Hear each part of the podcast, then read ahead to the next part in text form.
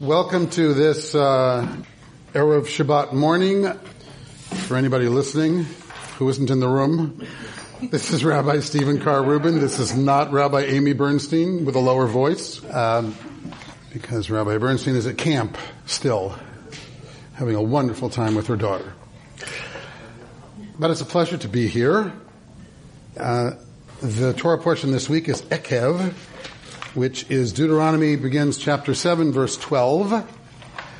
And um, those of you who have been, some of you I think, every once in a while see one of my little uh, Torah minutes that I've been doing.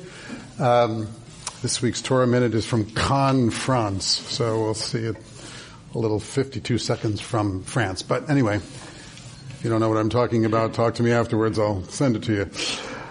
52 seconds of talking about the Torah. Um, this week's portion is filled with so much stuff that we're not going to talk about any of it. No, we're not going to talk about a lot of it because there's so much in it. You know, here we are in, in of course, in Deuteronomy, uh, which the whole book for me is uh, one great ironic experience because uh, I'm always conscious of the fact that when we meet Moses, at the burning bush, that Moses, the Moses burning bush experience, and uh, we all remember, and God says to Moses, you know, I got a job for you, go back to Egypt and tell the Pharaoh, let my people go. What does Moses say? Why me? no, not me. And what excuse does he give? God. Can't talk. I can't talk. I'm slow of speech. I like, I don't know, I have an impediment or something. But he says to God, I, you know, I'm the wrong guy for this job because I'm not a good talker. Well, the whole book, with only five books of the Torah, Genesis, Exodus, Leviticus, Numbers, Deuteronomy, the whole book of Deuteronomy is one gigantic to gigantic speech by Moses. So obviously he's learned to talk over the last 40 years. He's figured out, you know, which is good. It's also a good role model that, you know, you can learn at any age. After all, he started that experience at age 80, uh, and then learned a new skill, how to talk. Obviously, because here he is giving this big farewell speech in which the whole book of Deuteronomy is, you know, sort of reviewing everything that's gone on, reminding everybody. Uh, I always think of that as um, the "you're going off to college" speech. A parent to a child, knowing, you know, they're about to leave the house and go off to college and what can I tell them, remind them of everything I allegedly taught them for the past, I don't know, 16, 17, 18 years, depends on how old they are when they're going off to college, that I want you to remember when I'm not around. You know, I want you to hear the, your parent's voice in your head when your parent isn't around. That's kind of what Moses is doing. Moses is saying, I want you to hear my voice in your head, God's voice through me, because that's how God speaks to them through Moses.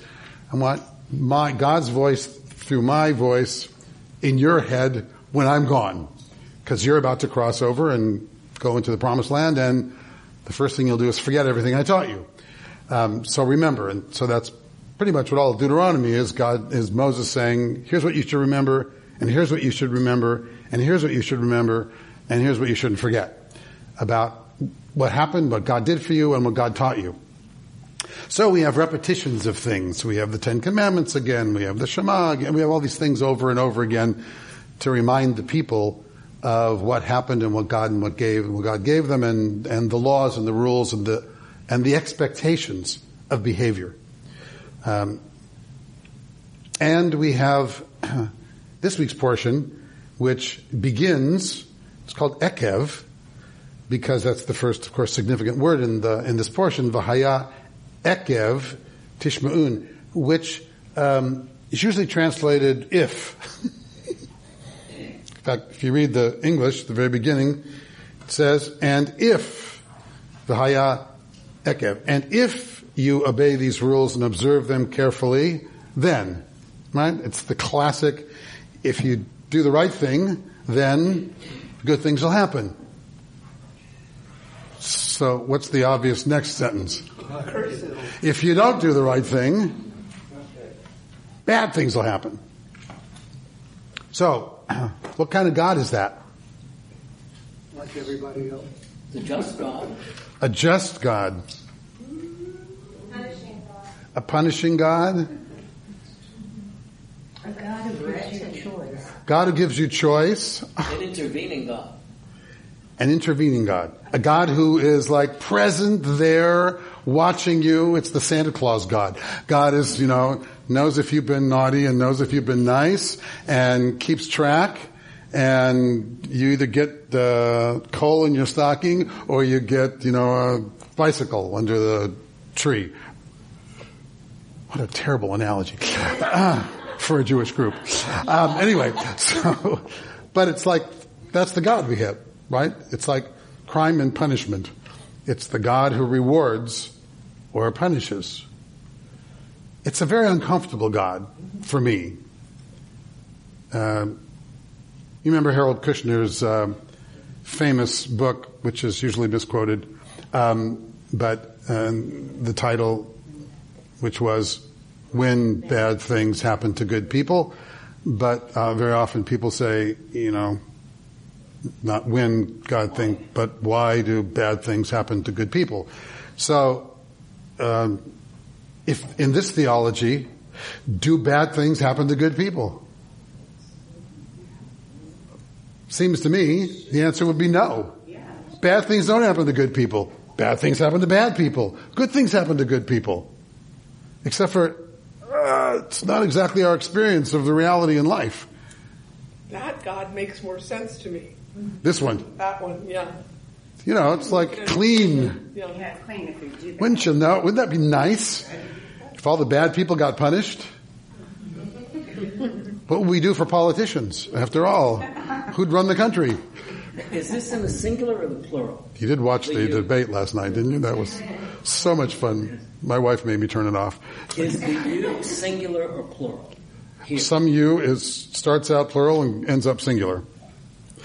Starts out M, you, you collectively. If you collectively do the right thing, and then here's all the individual positives and negatives will happen to you. So it's a little of both. But, but, but my, my question is, is this, are we talking about individual behavior here? Or is it saying that as a society, if a society doesn't do good, then bad things will happen to the society? To individuals. Well, Actually. if they happen to the society, they'll happen to individuals in the society as well. Yes, here at the beginning, Which isn't personal It's- you collectively. If you listen to, if you obey these rules, you the people, we the people in order to form a more perfect union. You, if you the people do the right thing, then you individually will benefit. Your children, you will have lots of kids, you will be successful, you will thrive individually, and you will thrive collectively. It's, it's, it kind of goes back and forth between the collective and the individual in the grammar, in, in the Hebrew, during, throughout this, uh, which is kind of one of the fun, interesting uh, aspects of, uh, of the theology, because, uh, and also it allows those of us who don't subscribe to this theology to, um, to read the Torah in a different way. To say, yes, there is uh, crime and punishment. That is, there is, there are consequences. And, and for me, when I read the Torah, what I think of written large is the idea of consequences that it's trying to teach, as opposed to individual reality of if I do this, then, I'll, then that's automatically going to happen. God is literally watching and deciding what the exact punishment is going to be if I if I do the wrong thing. It's like um, it, the Jewish mystics, uh, the Zohar, uh, one of the mystical texts, um, who you know read everything on multiple levels, but one of them is literal, and then then what's the literal mean? Uh, one of the things that that they pointed out in this portion, uh, as a commentary on this portion, is that um, we have, according to the Zohar, 248 bones in our bodies and 365 sinews in our bodies. Uh, those of you who know the details don't challenge them. 248 bones in our bodies, uh, 365 sinews in our bodies, which of course miraculously corresponds to the 248 positive commandments of the Torah and the 365 negative commandments of the Torah, and therefore, uh, this is like a chiropractor's dream. Uh, if you have a pain in uh, one of your bones, then you're supposed to figure out what that mitzvah, that bone corresponds to, that you obviously either didn't do or did do. You either transgressed a negative commandment or you didn't do a positive commandment. That's the reason that you have that pain in your bone or your sinew, you know, you pulled a muscle in your leg, it's because it corresponds to you didn't run to do a mitzvah or something like that, um, which is clever and wonderful and. Um, but relate this to the Christian idea yes, of individual judgment, and- personal salvation well, personal and and personal, and judgment. personal judgment, and the Jewish idea Of- seems to kind of be different, but not totally. Yes, it is. It is, on the one hand, wholly different uh, in that we are a communitarian religious civilization, and there is no personal salvation in Judaism. There's collective salvation of a different nature, uh, because the Christian, of course, the the classical Christian model is literally personal salvation of your individual soul, that you either get saved or you don't get saved based upon your belief. Uh, it's it's belief more than it is uh, practice, although practice has been woven into part of it. But um, it's fundamentally about belief. And in Judaism, uh, the point of the Torah is that your individual behavior either supports the community or detracts from the community, because the salvation quote is the strength and the success and the health, spiritual health of the community. Um, and it's all about we the people, literally, um, and peoplehood, uh, uh, which is why it was given to the people, the Torah. Um, and it's a very different notion. But in this portion, and throughout the, the Torah, I mean, after all, it's the way God interacts with us in the Torah, is uh, sort of carrot and stick also of, you know, when you do good things, good things happen. Well, look, is, it true or is it not true? In the broad sense, is it true collectively as a people when we pollute the environment, we individually suffer? I just read uh, an article this week somewhere. Um, oh, I get this cute, great uh, bulletin called Bottom Line. I don't know if any of you have seen it. It's really little short things about all kinds of stuff. Uh, comes every month.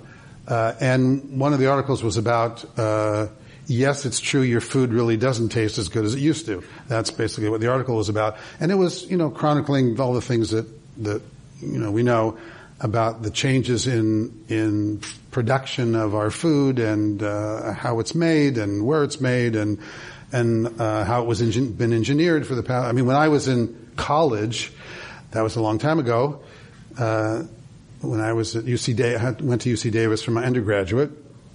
1967, I graduated high school. So I was there for the next four years, except for the year I was in Israel.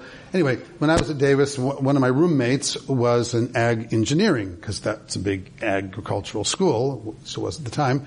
And my roommate in ag engineering was getting actually his master's in ag engineering, and he was working on the uh, tomato, and what he was working on was developing the skin on the tomato for the tomato picking machines. That's what they were working on at the time. That was in 1968.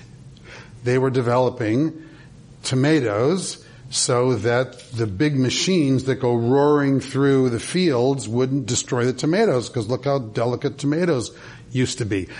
You know, so instead they engineered skins that were rough enough, tough enough, strong enough, resilient enough that they wouldn't get smashed when a machine rolls through them and harvests them.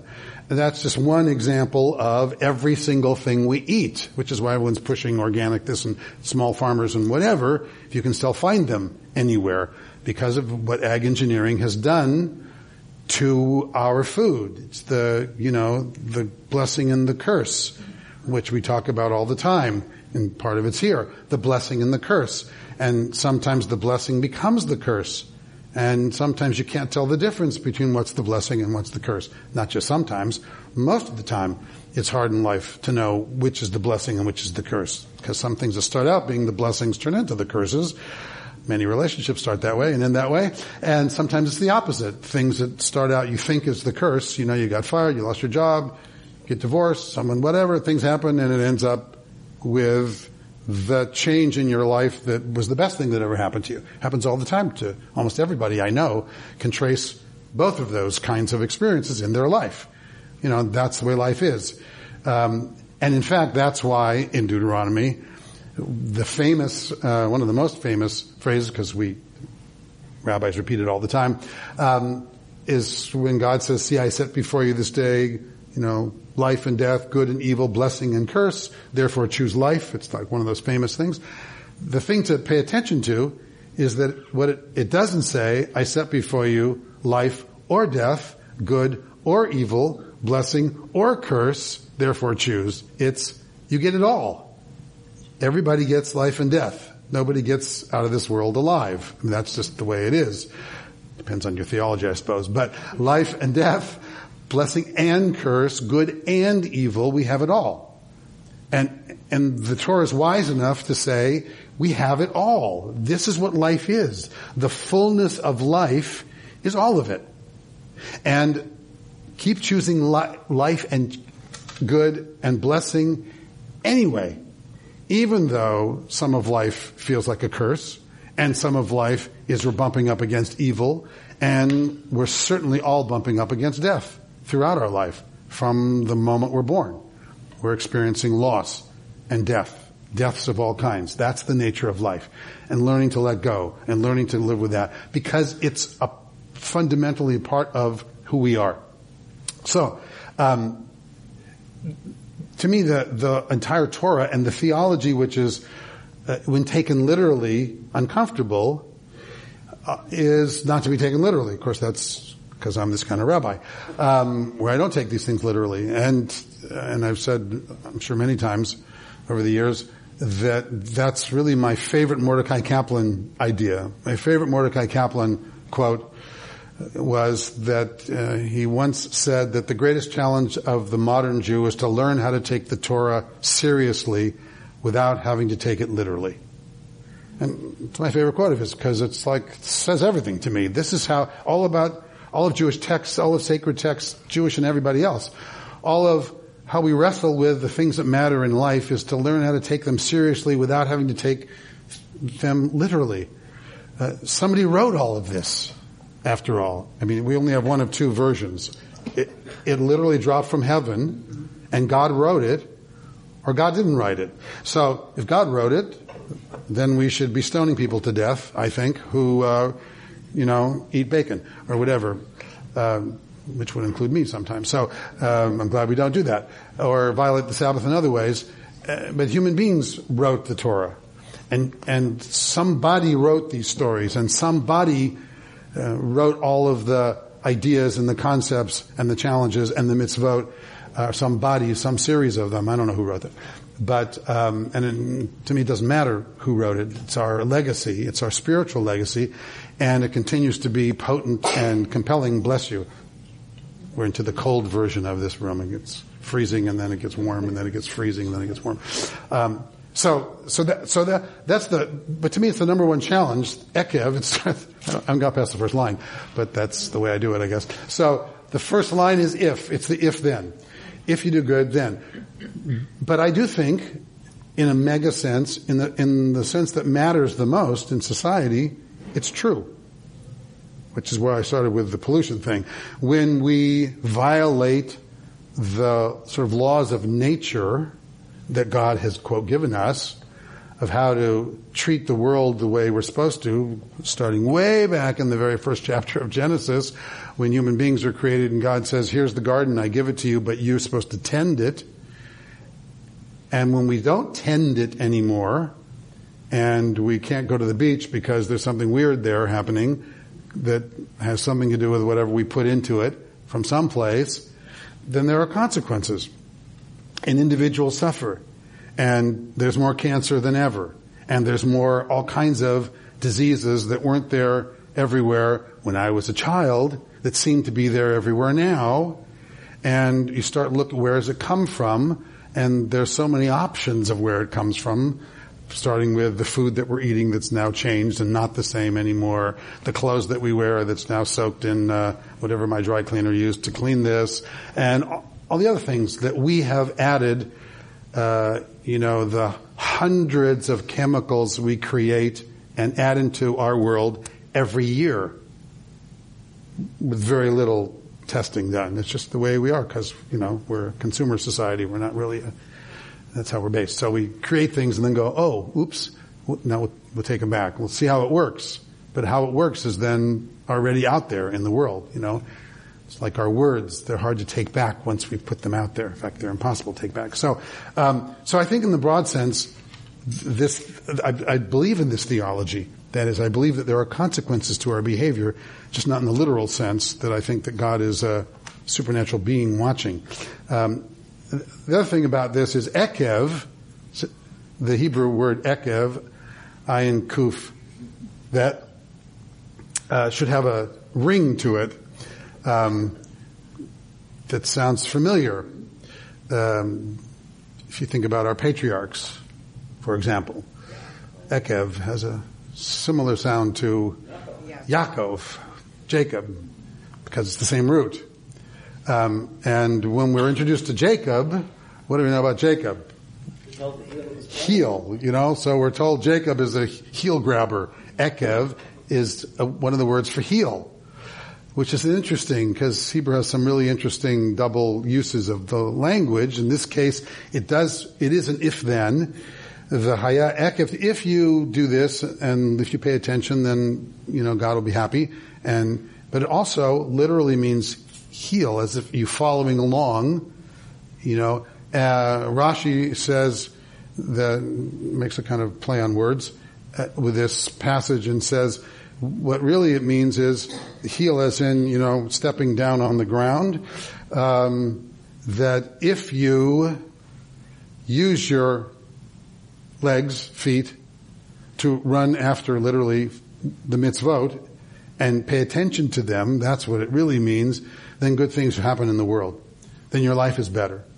Then God smiles on you in the metaphoric or maybe literal sense, depends on your theology. Um, and if you don't, if you run the other way with your ekev, then negative things happen in your life. You know? Okay, so turn to page eight, uh, turn to chapter eight. All of that was one gigantic introduction. Um, to Ekev. There's some very famous phrases in this Torah portion. So, uh, someone want to read other than me? Eight- Loudly? Eight one, Yeah, just start reading. uh, ten ninety-four. Yeah, 1094 on the green, chapter 8. You shall faithfully observe all of the instruction that I enjoin upon you today, that you may thrive and increase and be able to possess the land that Adonai promised on oath to your fathers. Okay, number one, wait a minute. Just number one, the number one prize you get if you follow God's laws is what? The land. It's constantly that. I mean, they're on the, that's where they're going, remember. I mean, that's the big prize at the end of the 40 years of schlepping is, yay, you get Israel. So that's always the big prize. If you do the right thing, you get the land. If you do the wrong thing, I kick you out of the land. So, which of course happens constantly, which reminds us we were always doing the wrong thing. Anyway, keep going. You shall faithfully observe all the instruction that I enjoin upon you today, that you may thrive and increase. Oh, sorry. It's okay, keep going. Remember the long way that your God Adonai has made you travel in the wilderness these past 40 years in order to test you by hardships to learn what was in your hearts, whether you would keep the divine commandments or not. Okay, hang on. Remember the long way that God made you travel in the wilderness. Okay? I, this is like a really interesting idea. Remember the long way that God made you travel. God made you schlep for 40 years. Why? According to this sentence. In order to test you. In order to test you. This was a 40 year ex- final exam. This is like worse than the LSAT exam or the GRE exam or any of those. 40 years of testing by God. The whole thing was a big test. Now you tell me? Why didn't you just tell, give me the test at the beginning, see if I pass. 40 years of a test. What, what's the point of the test according to this? So it's whether you would keep the divine commandments or not. Yeah. It's 40 years of testing to see Uh, if you're up to it. Bless you. Up to what? Up to doing what God wants you to do. Okay, so keep that in mind. This is about testing. Keep going. We'll figure out what the test is. God subjected you to the hardship of hunger and then gave you manna to eat, which neither you nor your ancestors had ever known, in order to teach you that a human being does not live on bread alone, but that one may live on anything that Adonai Stop. One of the more famous phrases in the Torah used to be in its sexist language, man does not live by bread alone, uh, but in its non-sexist language, human beings don't live by bread alone. This is a really challenging, interesting, almost contradictory in many ways idea. That is, God tested you by giving you manna to eat every day. You were hungry, God fed you. How is that a test? What's the test in God feeding you for 40 years in the desert? So that you could live by, that you could learn that we don't live by bread alone, uh, meaning the manna, I guess, because that's what you were eating for 40 years. The test was adaptability. The test was what? Adaptability. Adaptability. So one of the tests might be that you learn to adapt. Okay? Then you become codependent on God's going to feed you, don't you worry about yourself. So clearly it set up a codependency. You know, you, what, how'd the manna work anyway? I was once going to write a book, I still might, called The Manna Principle. Because I think that's a, it's a fantastic idea about life in general, the manna principle. How, how did manna work? They woke up, there it was. But it was cooperative. They had to gather. They had to gather it, and then what? Share. They got to eat it. Did they bake it? Uh, how much could they gather? Whip it up? Double portion before Sabbath. Before Shabbat, a double portion. The rest of the week, Just enough. What happens if they gathered, if they were worried about what am I going to eat tomorrow, and they, on Monday, they gathered enough for today and tomorrow? Remember what happens in the Torah? Anybody remember? It's spoiled. It's spoiled. They could only gather as much as they needed for one day. It was a fantastically brilliant idea. The manna principle. And these are my head. The manna principle is you gotta have faith. This is like such enormous faith. Look what we do.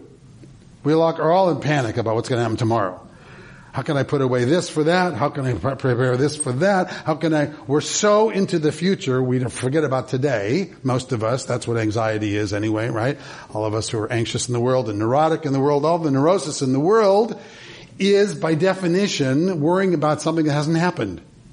I think that is literally the definition. I don't know. But anyway, pretty much so. So pretty much so all the neurosis of life that affects most people in the world, uh, or at least us anyway, in the United States, we're the most neurotic, I think, country in the world, um, is all about anxiety over what's going to happen or what might happen or what could happen, what we better prepare for happening, which is living in the future, which is impossible, which is why it's neurotic. Trying to live in the future, which is, means you're not living, period. Because you could only live now, now, now, now. There only is now. There is nothing but now in the, you know, it's only right now. So it, what makes us crazy is trying to do the impossible, which is not living now, trying to live in the, some, what might be. There's no what might be. There's only this. The manna principle is now. Today. Today, here's the food for today. Trust me. Basically, God's saying, have faith. You will be provided for tomorrow. Have faith today that you are provided for today. You wake up, And one of the morning prayers in our series of morning prayers, the morning prayers, traditional Jewish morning prayers, I think are the smartest thing we ever created. Brilliant. Because the, in the list of the traditional things that we pray about in the morning, first of all, it's all about gratitude. Starting your day with gratitude, which is really what this Torah portion is about, by the way. This Torah portion, which I haven't got to, yeah, there's still time, I, I'm sure I will, is really all about gratitude. It's all about how you approach the world, how you live in the world, and how you learn to appreciate that which has been given to you. In this case, it's by God. That's the theology of the Torah is God gives us all the benefits of our lives, starting with the world, starting with our lives, starting with everything. And that when we live our lives out of gratitude, then we truly live spiritually whole in our lives. So, in one of the prayers in the long list of traditional morning one-liners that there is in the morning prayers, thanks God for providing us with all that we need. Right? Thank you, God, for providing us with kol tzorki, all that I need. Uh, I, I love that prayer because when I say them in the morning, which I do, um, it reminds me that I have all that I need. Doesn't mean I have all that I want. But want and need are not the same thing. And it helps to ground me in reminding me, oh yeah, I do have all that I need, even though I may want all kinds of stuff. You know, and it helps calm me down, which is not easy for me. Calm me down uh, and ground me, which is one of the reasons I say those prayers every morning. Um, starting with, "Thank you, God, mode that I woke up." Um, And the older you get, you're more grateful that you just wake up. Yes. yes. Uh, I was telling a few people that, who came in the very beginning that uh, my wife unfortunately has pneumonia at the moment, so it's been a been a, a restless week. Uh, um, haven't slept all week, but because she hasn't slept all week, um, fever and things. The beginning of the week now, fever's gone. Um, but you know, when you're not well, and we've had a lot of other things in the community and people in the hospital and um, funerals and things this week. One of the privileges of being a rabbi, even an allegedly retired rabbi, is um, a constant reminder of the blessing of health and the blessing of waking up and the blessing of the body parts that work. And every time something doesn't work, it reminds you of most of the time I take for granted that all my fingers are going to do this, you know, unless they don't. Um, and that's part of what this is about. Uh, Part of what this is about is being conscious of um, the gifts of life. Uh, the, the manna idea that God is God providing. God provides sustenance. Where does sustenance come from? You know, sustenance comes in Jewish tradition from God in partnership with us. That's why the, you know, the prayer before you eat is Baruch Atah Adonai Eloheinu melech haolam hamotzi lechem min haaretz. Bread. Human beings don't live by bread alone. Bread's a symbol of all of our sustenance in Jewish tradition. That's that prayer is a symbol of of gratitude for sustenance. Well, the Motzi is a great prayer. It's also one of my favorite prayers because it's not true. It literally said, we thank God for bringing forth bread from the earth. Come on, that's a ridiculous prayer. How does God bring forth bread from the earth? I don't, I've never gone out to a bread farm yet, you know, go out to the, to the fields and go pick your rye bread or your challah or your, it doesn't happen that way, right? That, that's, how do we get bread? working together with God. Have to make. Partnership. Yeah, you gotta make bread, you know. You can grow tomatoes, really cool, those tomatoes are, look gorgeous. You can grow tomatoes, but you can't grow bread. You have to grow wheat or rye or whatever it is we make bread out of, and then you have to, then you got the raw stuff of it, and then you have to figure out how to make bread out of it. You know, I don't do it, but you know, I, I make bread by going to Gelson's.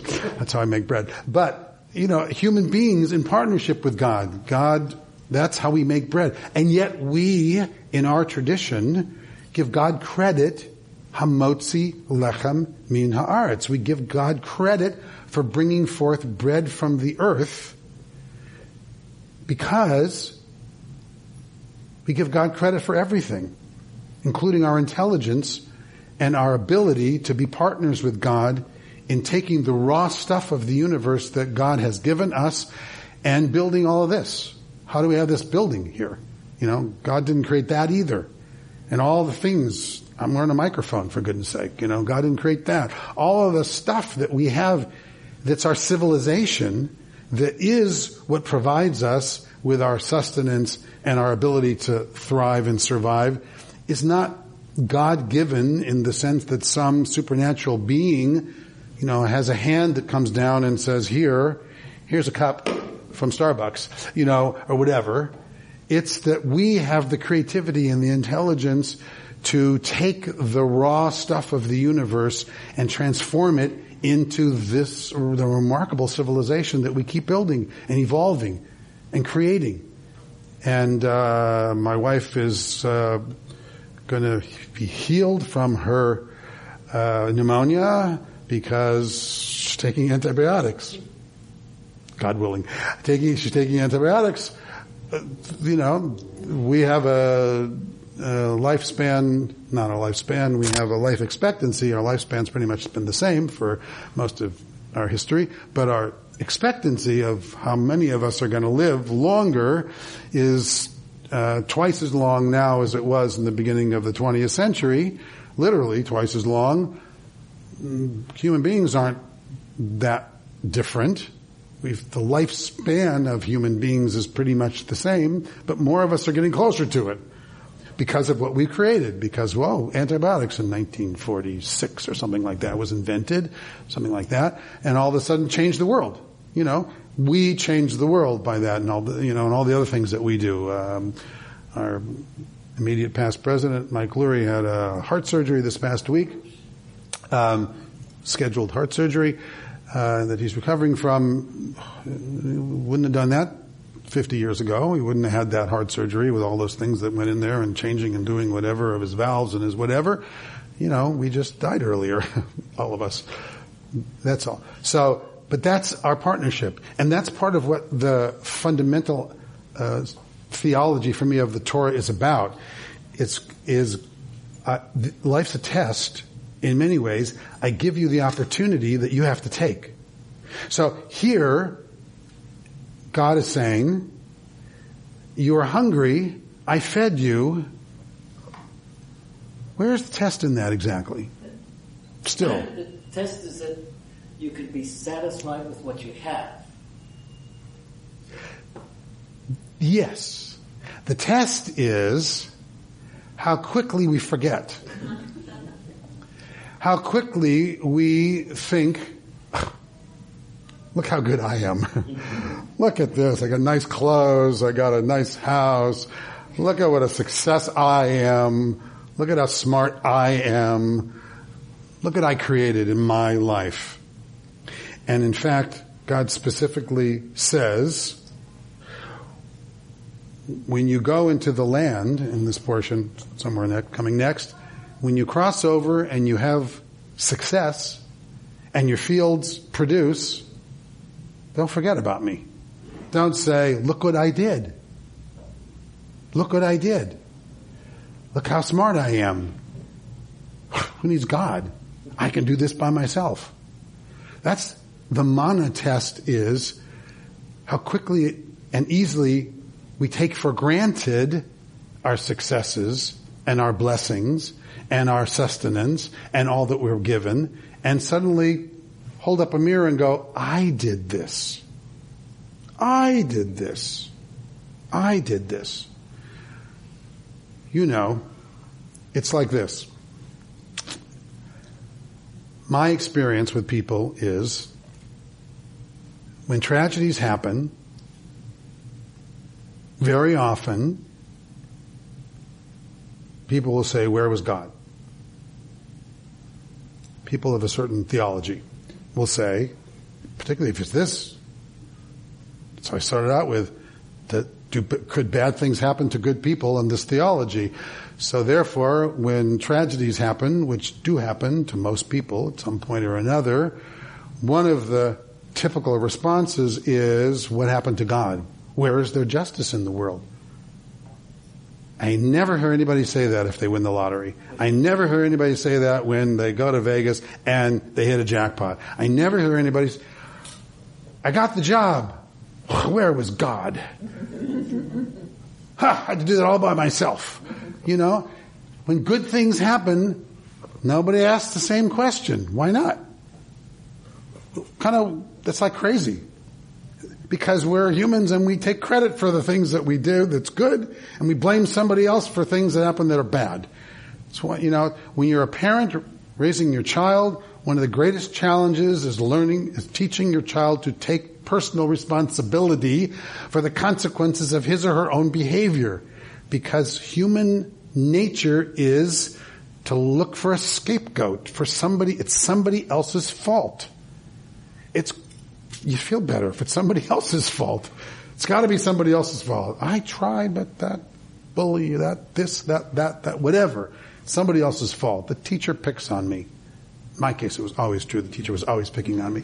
But, you know, I was one of those kids that the teacher somehow magically always knew my name after the first day of class. I don't know how that happened. Every year, they always knew my name. In any event, the um, just you know, but that that's human nature. Human nature is to blame other people for things that go wrong, to take credit for everything that goes right, and that is the test.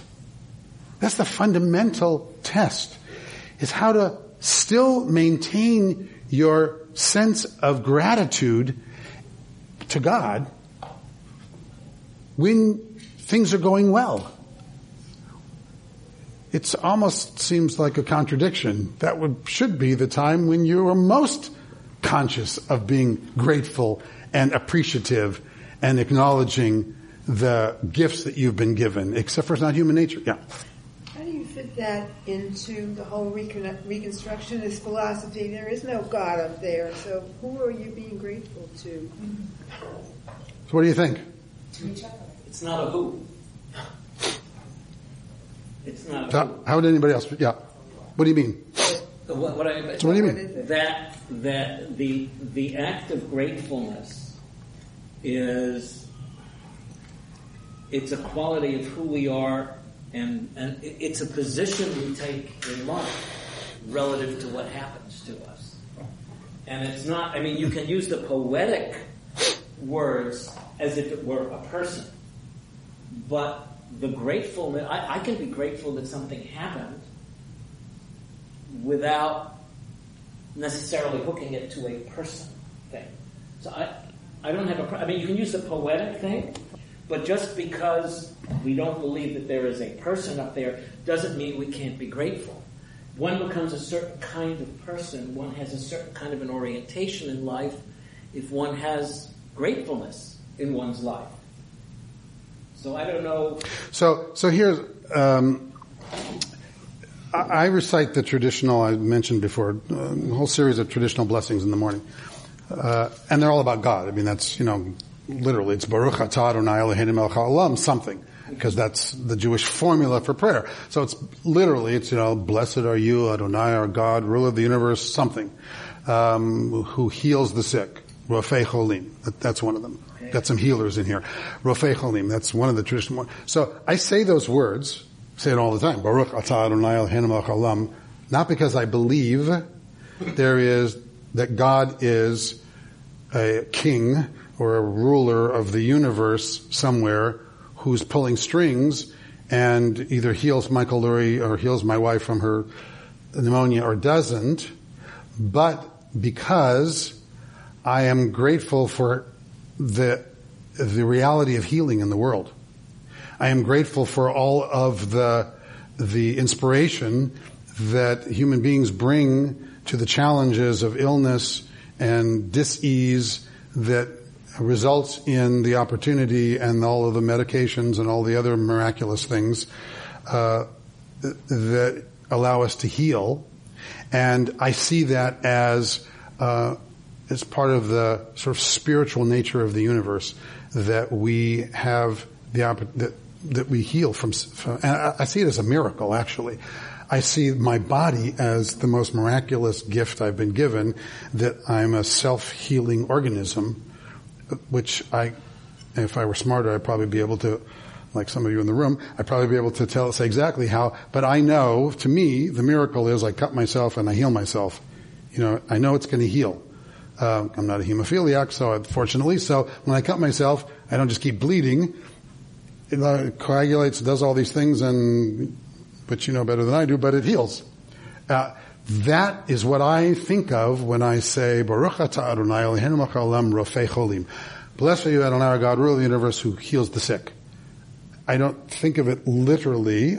I think of it like Kaplan said in the beginning, uh, the challenge of taking the Torah and all and prayer seriously without taking it literally. So to me, the seriousness of it is the miracle of our ability to heal and our urging that that that restlessness in the human spirit that constantly is looking for new ways of of bringing about healing whether it's with cancer or whether it's all the other things that some of you in the room work on all the time. Um, so uh, I think you can. The Reconstructionist approach to me is using the language of our tradition through a different lens, using the language. Uh, I mean, we have other versions, and the Reconstructionist movement created other versions other than Baruch Atah Adonai Haolam, which is also sexist and male and all the other stuff. Um, I use it anyway, um, I, but I use it um, knowing that it's sexist. I use it because it, of its emotional connection with me to the couple thousand years of we've been saying Baruch Atah Adonai Eloheinu Haolam. It's the only reason I, I say it because I feel like I'm part of the stream of of sort of Jewish life that way, and I don't think of it as a male in the sky doing it anyway. Um, I mean, I know we could have an argument about that, but best, best exclamation explanation. explanation I've heard of that was from you when you called it spiritual spiritual poetry. Oh, yeah, right. And I think if what a smart guy I am. Yeah. spiritual, no, if you look at Yeah, that's how I look at it. spiritual poetry, it takes on a completely different sense. Yeah, well, that's how I see it. Yeah, it I do see it as spiritual poetry. Is it science? Yeah, I mean, look, poetry. We we don't. That's how we do poetry. You know, I love you with all my heart is a poetic statement. Some of you play around with hearts, literally. You know, and you how can you love someone with it's a muscle pumping blood, right? So. If, if I said I love you with my muscle pumping blood, it doesn't quite have carry the same, you know, imagery as I love you with all my heart. But we all know what, what I mean if I say I love my wife with all my heart. And we like it, you know, and it makes us warm and fuzzy. I love her with all my heart. Um, e- even though we, and we don't take it literally. We take it symbolically. We take it metaphorically. We take it, it's a spiritual, and to me all of it, prayer is spiritual poetry, and the Torah is spiritual poetry. Um, and so that's why it, it, it's, and it's someone's brilliant spiritual poetry. So uh, the whole idea of God saying, I'm tested you, because when you were hungry, I fed you, to me is God saying, um, what um, Sforno, was a 16th century Italian commentator, Sforno, Sforno said, I have his comment somewhere. Sforno said, we must obey God even in the midst of plenty. Especially. You know, he wasn't a dummy. You gotta, you gotta do the right thing even when you're successful.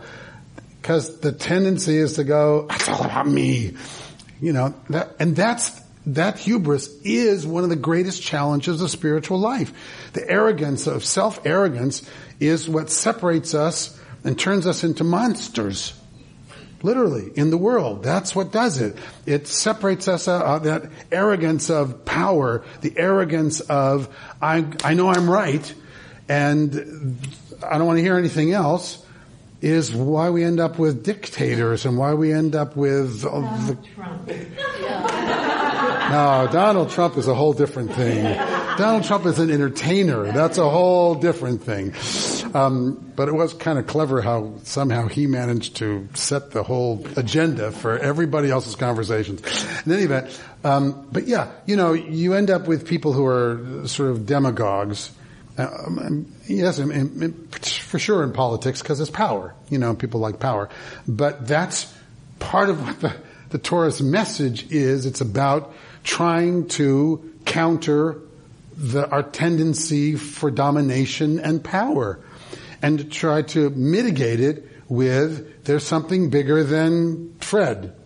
You know, that was from a different story. But anyway, you know, there's something bigger than the king. There's Melech HaOlam. There's the king of the world, which is why, really, why that language came about. The language of, of our formula of prayer, calling God Melech HaOlam, the king of the universe, the king of the world, was because we had kings. We needed someone bigger than our king to say there's a power bigger than the, Fred the king.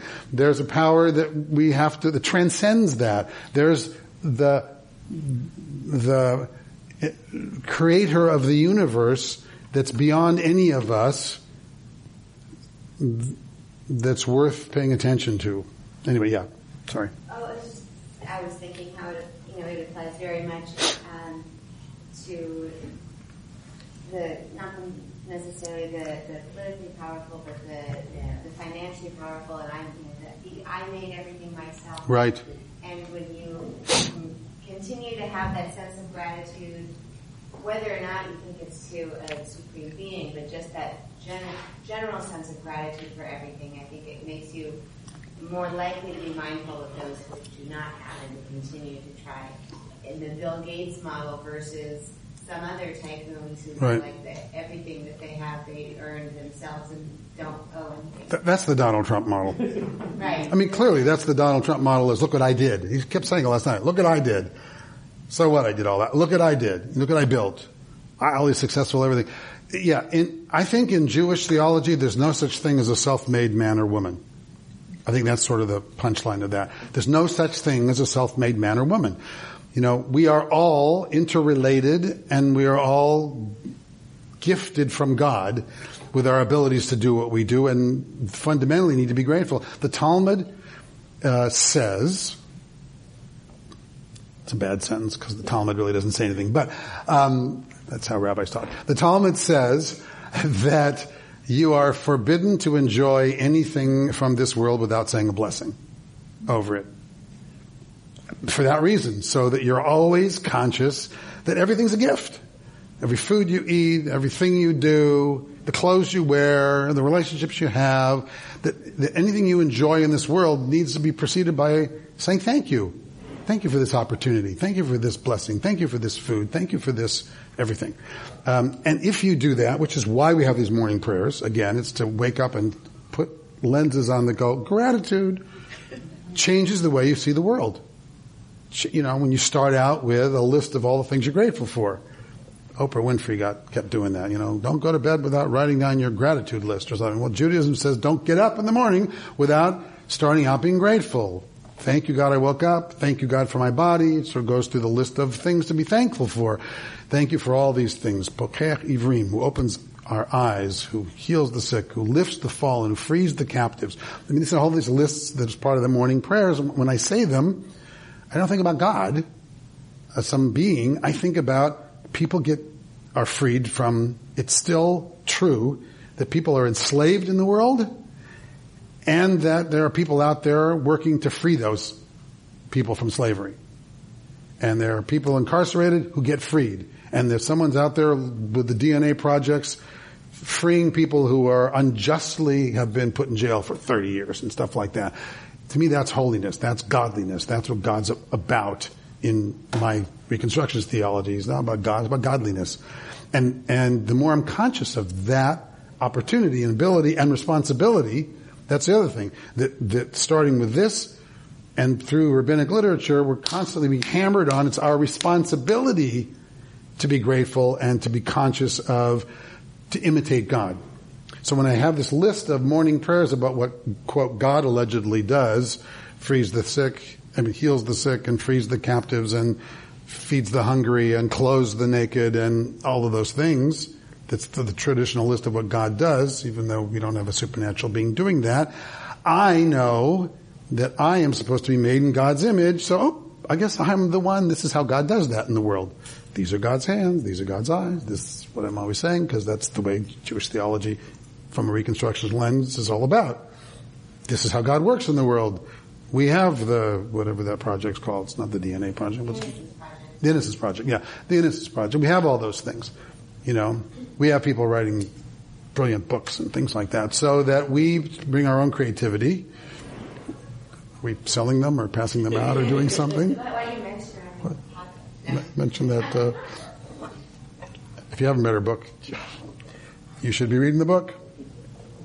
Yeah, when- when's your next like uh, event? You have an event coming up, don't you? So- yes, we have Manhattan Beach tomorrow and tomorrow? downtown LA, August 20th, junior high. Oh yeah, I, w- I wanted to go to that, but I The name of. I have a comic. Another one, nobody has.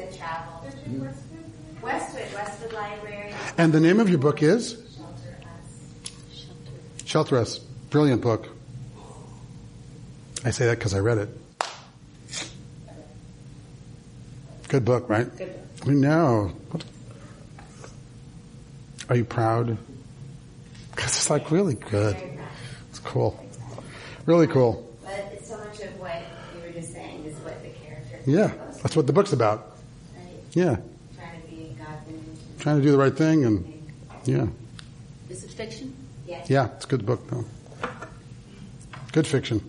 Um, from one of our own. We all take credit for that. I know she wrote it, but I think the rest of us should. Right? That's right. We all take credit for all the successes of all of our people. I take credit for all of you. You know that? Do you know I got in my congregation and then I just, people doing this, doing this great research, doing this, writing poetry, doing translations, doing, we have an amazing group. Anyway, so, but that's also, it's doing the right thing, allowing that, that spark of the divine within you that, to flourish and then not just going, look how great I am, but along with being proud of what you are, having gratitude for how you got here, because you didn't get here alone. You know, I mean, Laura wrote a, a wonderful book and she's got six pages of acknowledgments. But you know, because all the authors, th- that's why they have acknowledgement pages, because nobody just does it out of whole cloth. Everybody does it with the help and inspiration and working with uh, a million other people. Everything we create. You know, people do amazing research about, nobody just does it by themselves. They do it with collaboration with everybody. And that's part of what this is about. The clothes that you wore didn't wear out, nor did your feet swell these 40 years. That's one of my favorite lines of the Torah.